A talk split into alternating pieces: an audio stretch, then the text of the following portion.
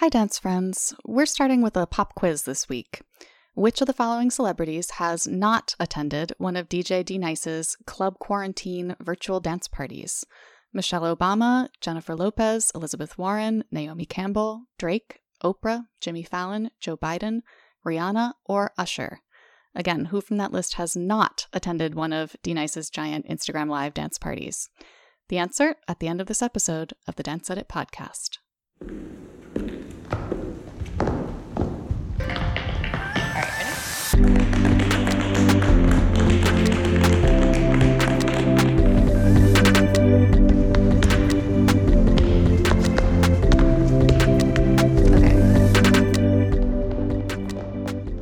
Everyone, and welcome to the Dance Edit podcast. I'm Margaret Fuhrer. I'm Courtney Escoyne. And I'm Lydia Murray. We're editors at Dance Magazine and Dance Spirit Magazine, um, recording remotely again as we will be for the foreseeable future. Um, on this week's podcast, we'll be getting into some of the many, many coronavirus related dance stories that broke over the past few days. Uh, we'll be discussing the Royal Ballet's dismissal of former artist in residence Liam Scarlett and we'll be talking about some of the artists and companies who have been moving us with their virtual dance performances. Um, but first, um, a reminder that this podcast is a companion to our daily email newsletter, which keeps you on top of all the dance world's news, pandemic related and otherwise. Um, so go sign up for the Dance Edit newsletter at thedanceedit.com. So, now for our first news segment. And actually, it feels wrong to call it a news segment when this kind of news feels all consuming. Um, the coronavirus emergency continues to fundamentally alter the landscape of the dance world, and artists and companies continue to search for ways to cope with all of that upheaval and uncertainty. I mean, we don't even need to tell you this really, but hundreds of performances have been canceled or postponed. Most dance schools have closed, most theaters are shuttered. Effectively, the dance world is, is closed for business. So, now focus has shifted a little to helping those who've been affected. Um, and we wanted to go a little deeper into two stories about coronavirus relief efforts, both big and small. Uh, yeah, so good news for the Broadway community. Uh, so, as you know, Broadway Theater shuttered on March 12th, um, and unions and Broadway producers met and came up with a uh, re- temporary relief program for unionized Broadway workers. Uh, they are essentially for two and a half weeks, they are going to be receiving contracted pay as well as health benefits. Health benefits have also been negotiated to remain in place through April 12th, which is currently the date through which the Broadway closure extends. However, the two of the sides have agreed to meet and discuss extending healthcare beyond that point before we reach that point, uh, because the shutdown at this point is looking likely to extend to May or possibly even June. And also, the Dance NYC Coronavirus Dance Relief Fund um, serves New York City area freelance dance workers and dance making organizations. Um, and something that I really like about that is that it prioritizes supporting communities most impacted by COVID 19, including several minority groups. Yeah, there are also a couple of um, mask related initiatives happening in the dance community, across the dance community right now. Oh, yeah. So uh, both Tulsa Ballet and Milwaukee Ballet have uh, turned their costume shops into places where masks are being made for medical professionals. As we all know, that's a major need. Um, shortages are being seen in a lot of places. So it's a really brilliant way to keep the uh, costume shop staff uh, working, paid, while also doing good for the broader community outside of the dance world. And also within the ballroom dance world, Tony Dovolani, who is a former Dancing with the Stars professional, currently international dance director of Fred Astaire Dance Studios, has teamed up with uh, the president and CEO of the healthcare, healthcare consulting firm Advis to produce respiratory masks for healthcare workers. Um, there have been a lot of canceled ballroom dance events that have put some ballroom dance costume makers out of work, so they'll be using their skills to help the effort in this this slow period. And we should mention too that um, Dance USA has an ongoing advocacy campaign to ensure that dance is included in all of Congress's relief packages. Um, so please lend your support there; they still need it. And there are smaller fundraisers and special grant programs happening all over the place. Um, if you're looking for assistance, there's actually a good roundup of places to seek it on Dance Magazine's website. Um, if you're Googling the story, I think is called How Dancers and Dance Organizations Can Prepare for the Financial Fallout of COVID 19. And if you're looking for ways to help, um, most straightforward advice start local, see what your community needs, work your way outward. also, one of the simplest, easiest things that you can do as a dance artist right now, uh, Dance USA, Dance NYC, and American for the Arts all have surveys uh, looking at how artists are being impacted by this pandemic. Uh, take five minutes, take 10 minutes, fill it out. Not only is it going to help them demonstrate the impact to lawmakers in their advocacy efforts, it's going to help them direct resources and efforts to where they are most needed. Um, we also want to touch on the fact that you know we're sort of expected to find comfort in in positive motivational stories like these. You know, costume shops making masks, and you know, famous ballet dancers streaming their classes, big Instagram dance parties. Some people do find comfort in that kind of news, but that's not the way that everybody copes, and it doesn't reflect the reality of everyone's situation, especially in the dance community. Right. Um, this can be a challenging time for mental health. Recently, Minding the Gap, which is an organization founded in 2018 by Kathleen McGuire Gaines, who's a frequent dance magazine contributor who we love. Yes. Um, they published a blog post about how dancers can honor their mental health during the outbreak. And in the piece, mental health professionals discuss the ways in which the shutdown can affect dancers. They mention the need for social connection because dancers are typically part of a cohesive community. They mentioned a loss of structure because dancers tend to have set routines of going to dance class or performing, uh, preparing for a performance. And those things can give a sense of comfort or stability. Um, and some dancers might be far from home or they might have dysfunctional family environments that can lead to the studio serving as home for them.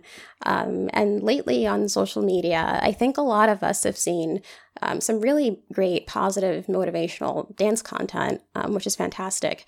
But I have wondered a little bit about the potential for dancers who might be coping differently to see that and wonder if they should be taking the same approach or maybe see someone else and think, oh, am I taking this harder than I should be? Um, and in the dance world, I feel like there's this value of resilience at all costs, um, which a recent dance magazine article also talked about. Um, and that, that can use some reevaluation. So um, I think something I want to point out from that article, a quote was, um, if dancers can embrace feelings of vulnerability that are coupled with a conscious awareness of their emotional resources, then they can maintain a healthy balance between feelings and adaptation, um, which I think is important. Um, and similarly, I think the fallout from the coronavirus underscores the privilege gap in the dance world because not everyone, yeah, not everyone can afford to quickly leave a highly affected area, or um, not everyone has a place to go where they can be emotionally or psychologically or even physically healthy. Um, and of course, we don't all have the same levels of financial support and so forth. Um, and that can have a longer term impact on the dance landscape because it can affect who gets to continue creating work and what kinds of work survive. Um, of course, fortunately, the, the funding efforts that we talked about earlier can help that. Um, and some therapists are offering mental health services to dancers for free, which is also great. Yeah, if you um, if you are looking for uh, mental health support or services, uh, Leo Zelenska, who is an incredible dancer, uh, former Dance Magazine 25 to Watch pick. Um, she's currently an artistic associate at Gibney Company, and her platform, OK, Let's Unpack This, focuses on mental health in the dance world. And she has been using that platform to collect a list of counselors and therapists who are providing pro bono mental health services to dancers via Skype, via uh, phone. Uh, you can find that at okokok.org. OK, OK, That's O K A Y or through the link on the OK, Let's Unpack This Instagram bio. So, in our next news segment, we're actually going to talk about a, a, pretty major piece of news that kind of flew under the radar this week with all the coronavirus coverage. The Royal Ballet has severed ties with choreographer Liam Scarlett, who had been the company's artist in residence since 2012. Um, the announcement came this week via a very brief press statement, and it follows Scarlett's suspension in August of last year after alleg- allegations of sexual misconduct were made against him, pretty serious ones. Um, the company conducted an investigation into the allegations, but it said in its statement that it, quote, found there were no matters to pursue, end quote. So it seems like there are a lot of questions in the air here, but there are some echoes here, I think, of, of New York City Ballet's misconduct scandals, especially the way that the Peter Martins allegations were handled, where mm-hmm. an inve- allegations were made, an investigation happened. He ultimately did step down, consequences happened, and yet the official verdict was still ultimately something like nothing to see here. It's it's just a little strange. It just feels strange. Yeah. Um, and we should mention that that you know when the allegations first the story about the allegations first broke, that was back in January, although he had actually been suspended in August. So Yes. it was sort of kept under the rug for a long time and and the allegations themselves sound I mean pretty extreme. And it's also, it should be noted, uh, the Royal Ballet hasn't really said anything all that much about what the allegations entailed, what we know about it. And the reason the story broke when it did is that the uh, Times in London actually broke the story because uh, one of these students or former students alleging misconduct came forward. Um, and that's kind of the only reason that this came out when it did. And there's also the fact that the company went ahead with Scarlett's production of Swan Lake in February. Which it is a very expensive new production of Swan Lake. It was a very big deal when it premiered because their Warhorse production had been in place for so long. Um, it was also very well received. Um, so presumably there were some financial considerations there. Right. I'm sure it's you can see where, what the motivations were. I think it's just there are there are moral and ethical questions at, at stake too. when this news did break in January, I remember having several conversations about like, do you think the reason that they aren't uh, revealing more details is like, you know, there might be privacy issues because we're talking about things that potentially involved minors. Maybe that's why they're keeping a lid on it. And so I Mhm. think we were very much giving the benefit of the doubt of, okay, this is being handled the way it needs to be handled. And I think now the way that this is kind of concluded has maybe put this in a little bit of a different light. Uh huh.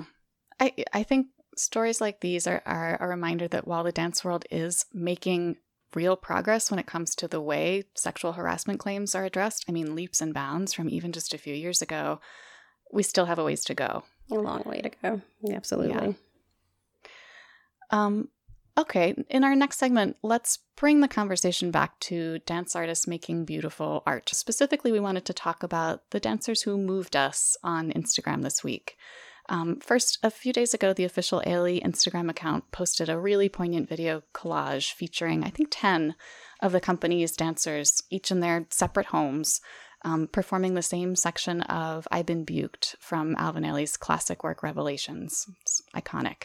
And then, inspired by that project, um, Houston Ballet soloist Har- Harper Waters then posted another video featuring Houston Ballet dancers performing a section of Stanton Welch's Clear, each in their separate spaces. So we saw all of these artists dancing alone and yet together. I cried. Yeah. Yeah. I was just gonna say, especially in the wake of Ailey's, uh, you know, they spend so much of the year on tour, and Revelations is how they close every tour performance. Um, if you've seen Ailey, you've seen Revelations, and it's so important and so special. And so the fact that like their spring tour was canceled, and so they're not able to bring this incredibly moving, piece to a country that kind of sorely needs it right now. I think this is such a balm in this moment. Yeah. And I love that in both pieces, you really get to appreciate the raw talent and technique that all of the dancers have. Um, and it's great to see their humanity and their artistic brilliance um, just on full display in a really interesting way. They're being themselves, they're at home, but they're also bonding with the audience in a way that's unusual because of this shared experience we all have. Yeah, and both these pieces, I mean, Revelations especially, but also Clear, Stanton Welch is Clear, they're sort of signature works for their respective companies. And they involve similar movements. You can see why Harper thought, oh, Clear would be a piece that we would do to make kind of a response video to the Ailey video.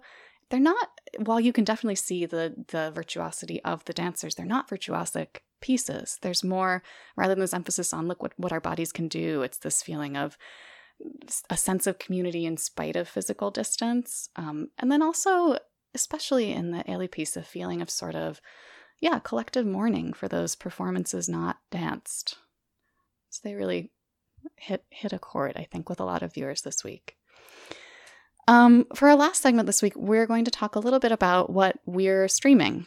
Um, so, as dance editors, part of our job is usually seeing a lot of live, live dance, which I know we have really rough lives. Um, recently, we've gone from spending three or four nights a week in a theater to nada. Um, and I don't want to lose perspective even for a minute here. This dis- disorientation that we're feeling is it's nothing compared to the losses of the performing artists and the theater workers.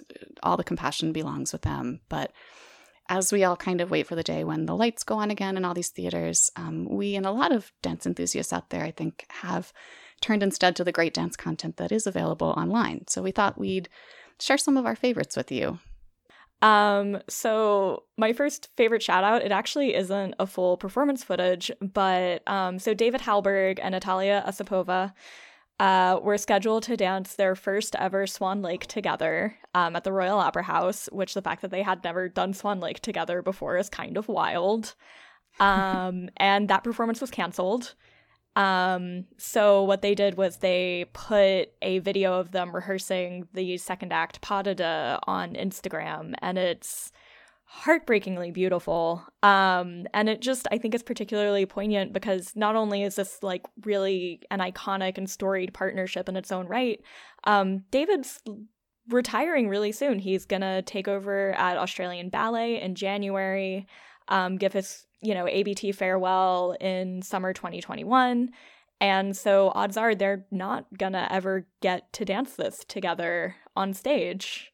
Um, and so like getting to see this little snippet of it, I think was really special. And also I would like to now petition for ABT to bring Natalia to the Metropolitan Opera House for David's farewell so they can do this. I just wanted to note that Center Stage is currently available on Netflix. Yes, yes. It is yes, a yes. great dance movie. It is a great movie, period and it's just like comfort food. Like watching it feels like eating a big chocolate chip cookie while snuggled under a blanket. Actually, sometimes I'm literally doing those things while I'm watching it. Um, I am still team. Wouldn't it be better if we all just did triples? right. So many quotable quotes. And then the other thing that I've been doing is Dance Spirit recently started a TikTok account. So I've been wading into that world, and there are some dancers that have achieved a kind of celebrity that's specific to TikTok, and that's interesting in its own right. Like the Charlie D'Amelios of the world, like this is their environment. Um, but I've actually had more fun seeing how dancers who've already had some success in the mainstream dance world are adapting to the restrictions and the quirks of the platform. Um, one of my favorites is actually Blueprint. He's at B L U P R I N T O 1 on TikTok. His real name is Dorian Hector. Um, he's been on so you, think, so you Think You Can Dance. He has a degree of notoriety already, but his style is called animation um, because it's supposed to look like stop motion animation, like really tiny ticks. Um, and the way he's reinterpreted some of the big dance challenges on the app, like incorporating that style into them, it's like poetic. Um, partly because he's one of the most musical dancers I've seen. He like I'd almost compare him to Tiler Peck in terms of the way he lives inside the music. Um, but he's you should look him up. But yeah, that has been illuminating figuring out that whole that whole little sector of the of the dance universe. Yeah, it's it's interesting to see dancers who primarily dance, you know, in traditional settings crossing over into new platforms because of um, because of coronavirus, basically. Um, but one thing that I like, I know we already talked about the Justin Bieber videos in a previous episode, but I really like Ian Eastwood's new video. Um, yeah, and I like that he's been more he's been more vocal. Um, I think on social media about different issues, which is interesting. And he recently joined Rocksteady Crew, um, which I is is definitely not um, a typical move. Um, so yeah, getting more into commercial dance these days a little bit. well, something I'm also curious about and fascinated by is the number of companies and choreographers who are putting streams of their performances that have been canceled online in various ways. Um, which is again, very lucky for us, we get to watch this stuff anyway. But I'm curious about what the long term impact on how dance lives on the internet will be, particularly in regards to traditionally concert dance uh, companies and choreographers and spaces. Um, okay, well, before we sign off this week, here's the answer to our pop quiz from the top of the episode. Um, which of the following celebrities has not attended one of DJ D-Nice's Club Quarantine virtual dance parties? Michelle Obama, Jennifer Lopez, Elizabeth Warren, Naomi Campbell, Drake, Oprah, Jimmy Fallon, Joe Biden, Rihanna, or Usher? And the answer is that it's a trick question. Every single one of those celebs has joined in those huge Instagram live dance parties, and many more have too. I mean, the list is truly insane. So D Nice is a DJ, um, rapper, beatboxer. Um, he started in the '80s rap group Boogie Down Productions, um, but he um, has been doing these live dance parties on Instagram, and um, and he's now teaming up with Michelle Obama for her nonprofit When We All Vote for an Instagram live event called Couch Party, and he's going to um, play a live set while volunteers text voters to help them, or eligible voters rather, to help them register to vote. Um, I went to one party. It was it was fun. The music was great. It was it was funny to see you know different friends of mine um, popping up, their names popping up alongside you know these big celebrities' names too. it was it was a fun time. I mean, I think it was what more than a hundred thousand people yes. who tuned in to Saturday night's party, which was nine hours long. Yes, finding yeah. community where you can. Um, well, thank you everyone for joining us this week. We'll be back next week for more discussion of all the news that's moving the dance world. And be sure to sign up for the Daily Dance Edit newsletter at thedanceedit.com to get up to date information, and also to follow us on Twitter at dance underscore edit for live updates on the pandemic specifically. We're posting them there. Keep dancing, everyone. Stay safe. Bye. Bye. The Dance Edit podcast is a product of Dance Media, publisher of Dance Magazine, Dance Spirit, Point, Dance Teacher, Dance Business Weekly, and the Dance Edit newsletter. Our hosts are Courtney Escoyne, Margaret Fuhrer, Lydia Murray, and Cadence Neenan. Our music is by Celestine, with special thanks to Broadway Dance Center for helping us with those footfall sounds. Find out more about the Dance Edit and subscribe to our daily newsletter at thedanceedit.com.